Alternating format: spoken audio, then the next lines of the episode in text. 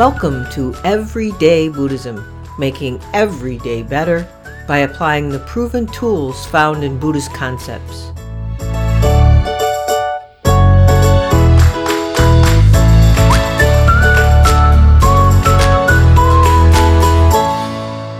Welcome to episode 60 of Everyday Buddhism, making every day better.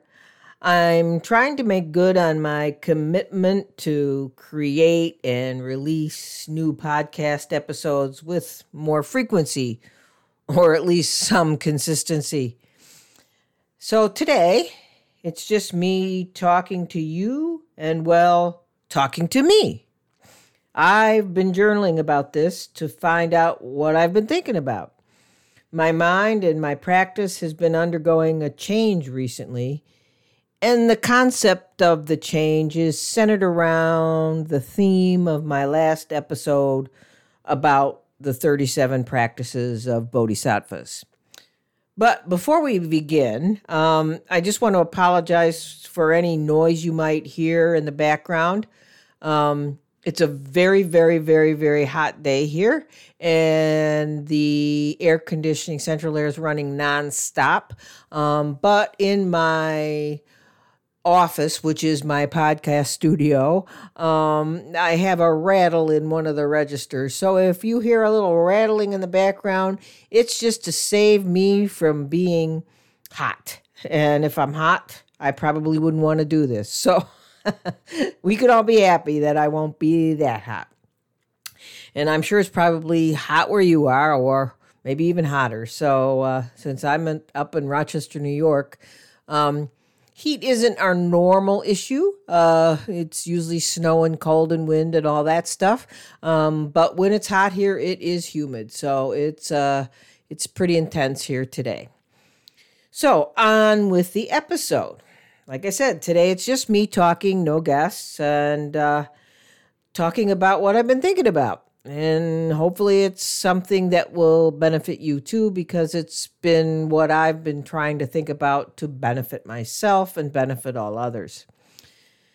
So, no surprise here. And to reiterate the obvious, life has been hard lately.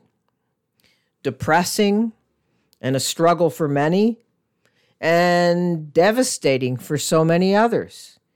Yet, as Billy Joel expressed in his 1989 hit song, We Didn't Start the Fire, he sang, We didn't start the fire, it was always burning since the world's been turning. We didn't start the fire. No, we didn't light it, but we did try to fight it, or we tried to fight it. So that's the first noble truth, a la Billy Joel all this suffering around us plagues, violence, floods, and yes, fires. It's always been. And maybe we didn't start it directly, personally, but it is part of the human condition. It is samsara. It comes with our journey through our human lives. But here's the rub. Right here in this line from Billy Joel, we tried to fight it quote unquote. See, our response to the world burning is fight, flight, or freeze. Our innate, innate lizard brain reaction to perceived or real threats. This reactivity, even if seemingly driven by noble impulses to help, can do more to intensify the suffering, if not for others, than for ourselves.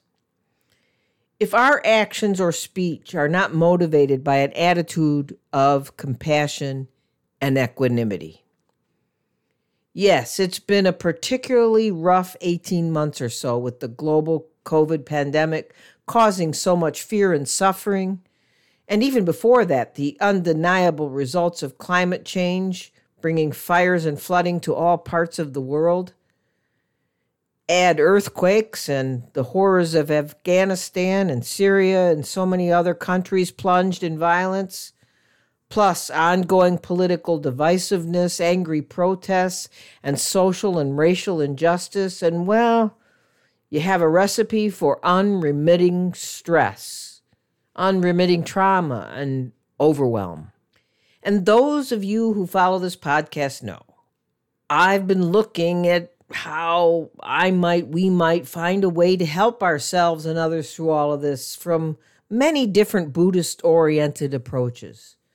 I've had many guest teachers and others offering practices and methods to help, and I shared some of my own thoughts and methods since the spring of 2020. From a more recent Chan oriented practice to gratitude practice to Shin practice to resilience to lamentation and to the old favorite Buddhist seeing and accepting things as they are, and on and on and on and on. But finally, though, I personally came back to a practice and an attitude from my many years of Tibetan Buddhist study and practice. It was the practice of, and more foundational, the attitude of a bodhisattva. That's why I named this podcast, It's All About Tude, but not that Tude. This bodhisattva attitude, or tude, is motivated and powered by something called bodhicitta. And it is one of one that has been particularly helpful with the worries, fears, sadness, and overwhelm I've been feeling again. And I think, I hope, the practice seems to have more staying power for me, keeping me in a more feelings of balance, equanimity, and internal peace than I have been in quite some time. But back to bodhicitta. Bodhicitta is a Sanskrit word in its simplest definition, meaning awakening mind, or the altruistic determination to be awakened or enlightened for the benefit of all beings. A bodhisattva, likewise, is an individual seeking awakening and possessing the compassionate motivation of bodhicitta. So I came back to the beginning. In the beginning is intention, or for the purposes of this podcast episode, attitude. In the beginning, there's attitude or intention. Right intention is one part of the Noble Eightfold Path taught by the Buddha. It's been a while since we visited the Eightfold Path, so a little reminder.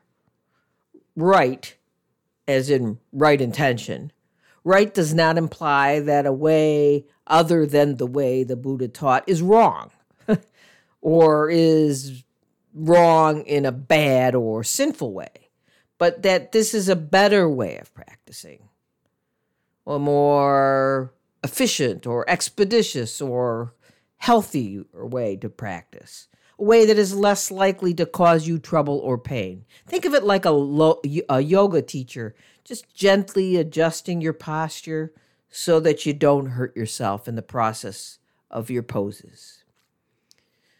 Right intention, right attitude. That's what I've been thinking about lately and what had me return to the mind and heart training techniques like Tonglen and Lojong and the teachings of the 37 practices of bodhisattvas and the way of the bodhisattva by Shantideva and many others. It was as if I felt myself in the midst of our ongoing burning world, feeling around for a way out and without any conscious decision, I reached for and grabbed all my bodhisattva teachings and materials, and I haven't let go. It almost felt instinctual, like the instinctual attraction to the real refuge. You know, when looking outside at our burning world is just too hard to bear, it's time, again, to look inside. Look at my motivation, my intention, look at what my heart was holding and where my mind returned, and look to see how my heart can be softened and how my mind can let go of its death grip on negative thoughts. It's like the teaching of the parable of the second arrow. Yes, you've been wounded by an arrow, but the suffering ends when the arrow is removed and the wound fixed. But if you continue to focus on who shot the arrow, why they shot it, what direction they shot it from, and your anger toward the situation and the person, well, then you've wounded yourself twice. Therein lies the second arrow. That's what pure reactivity does. We fight, or we run, or we roll up in a ball of fear and overwhelm. But what if we chose instead to look into our own mind and heart and see what we're holding in there and how it might be released or purified? I did that it wasn't pretty. So I've decided that instead of trying to fight it, as Billy Joel sings, or give in to depression or overwhelm, which is pretty much the mix of my own response to this burning world anger, sadness, and overwhelm, and repeat anger, sadness, and overwhelm. Instead of bouncing around in those reactions, like in a bouncy house, I would try to fix the thing I can fix my own mind, my attitude. This attitude, the Bodhisattva attitude or bodhicitta, is a powerful mix of compassion and equanimity. Compassion is something most people feel they know something about. Equanimity, mm, not so much. Yet that's the secret ingredient to this bodhisattva attitude I'm talking about. And this equanimity, from a Buddhist perspective, very much depends on a deep understanding of emptiness. We can see compassion as a call to serve those in the world that need our help, or engage in social movements that will be of help to people social issues like poverty, homelessness, racial and cultural equality, the environment, and even politics. A feeling for and a feeling with, which is essentially the definition of compassion with passion, a feeling with, those that suffer due to poverty, illness, abuse, wars, natural disasters, injustice, fear, and all the other ways we humans suffer in this world, gives rise to reactions of wanting to care for and or fight for those that are suffering. Yet, if we spring to action, or what I think is generally more common in the West today, feel like we should spring to action, we've done we've done so from sort of the opposite of equanimity. Equanimity isn't reactive, but instead a steady awareness or realization of the nature of things as they are. That things are impermanent, that they are interconnected, and that they are empty of inherent existence. Equanimity springs from wisdom, and because of that, it is what balances compassion in the wisdom that sees things as they are, not as you would like them to be. Equanimity turns a reactive, compassionate response from idiot compassion, as Chogyam Trungpa Rinpoche called it, to a wise compassion. In the end, it is an understanding that we can't end suffering. Remember, the world has always been burning as long as it has been turning. But as part of this bodhisattva practice, we work to free all beings from that suffering. That bodhisattva in training work is helping others find the balance and peace of equanimity despite the physical or emotional circumstances they find themselves in. This is the kind of compassion we work to develop. And it starts with me and you through these meditative and reflective practices that gradually train our minds and hearts. And of course, you can help others avoid as much worldly suffering as possible whenever possible.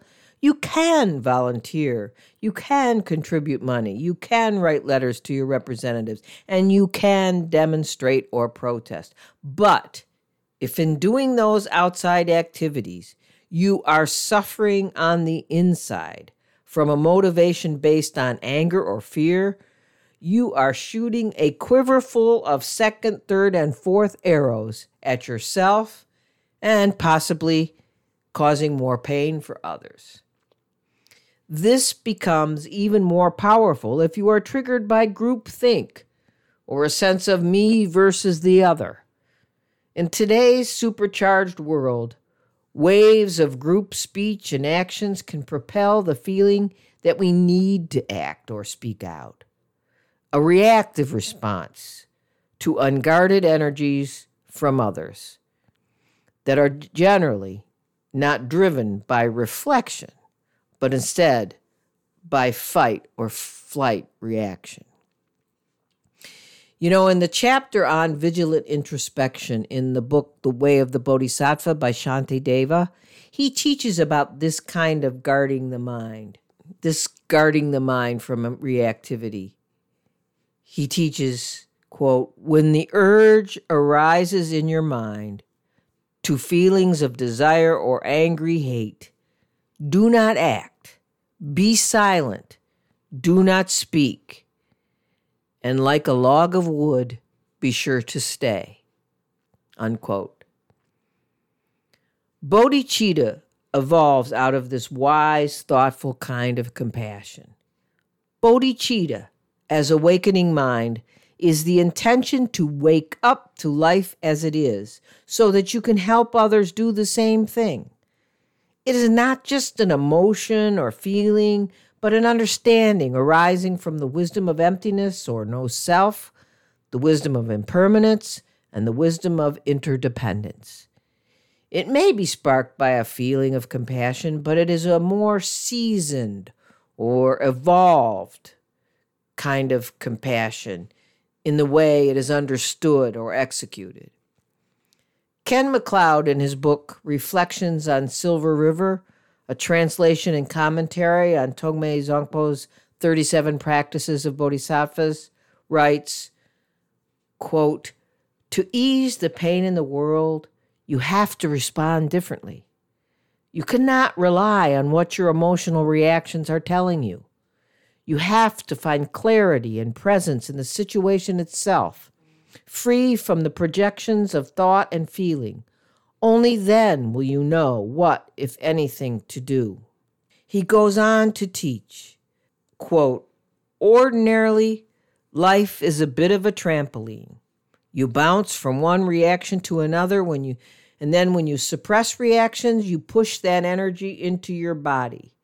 When you give expression to your reactions, you dump that energy into the world. Others experience your emotional reactions and then you do not. Through the discipline of practice, you stop bouncing around and are awake in the experience of your reactions, neither suppressing them nor expressing them. Then they come and go like drawings on water or like clouds floating in the sky, I will add. Ken writes and finishes It is a tough path. And the first step is to stop indulging emotional reactions. Unquote. This is the sort of practice that is pulling me from a pattern I've been trapped in since early 2020 when the pandemic began. A, pa- a pattern of, you know, sort of bobbing to the surface, holding on to some sort of hope or thought of resilience, and then being dragged back under the water when things don't seem to be getting any better. Or, in fact, things in the world keep getting worse. More and more fires. For me, the trick was to keep practicing. With daily meditation on the 37 practices of bodhisattvas and or the way of, Bo- of the bodhisattva, plus doing Tonglen, which is taking and sending, metta, and or lojong practice. It isn't easy because it takes breaking a habit of reactivity and, well, laziness or avoidance of the practice.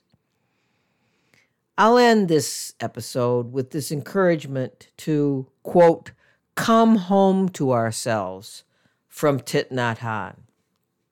He writes, quote, it requires that we make peace with our suffering, treating it tenderly and looking deeply at the roots of our pain. It requires that we let go of useless, unnecessary sufferings, release the second arrow, and take a closer look at our idea of happiness. Finally, it requires that we nourish ourselves daily with acknowledgement, understanding, and compassion for ourselves and those around us. Unquote. That's it for this episode. I hope you enjoyed it. And don't forget that you can join me and others in the private donation supported everyday Sangha that meets virtually via Zoom every other week on Saturday mornings at 10 a.m. U.S. Eastern Time. The Sangha is currently studying and practicing the 37 practices of Bodhisattvas as featured on the previous episode and mentioned again on today's episode. And please consider supporting the efforts of this podcast and related groups by becoming a community member for $5 a month. This is how I am able to keep this podcast going without sponsorship or advertising, which is the last thing in the world you want to hear in a Buddhist oriented podcast. So if you could find it in your heart and in your budget to um, become a community member for $5 a month, if you do, you will have access to blogs, members only podcasts, an education series a private Facebook group, and hopefully we will soon have an announcement about the launch of an Intro to Buddhism study group as an offering to all our community members. This should be a uh, a live Zoom study group, and we hopefully will have more to say about it in the coming weeks. So until next time, Keep finding ways to make yours and everyone's days better.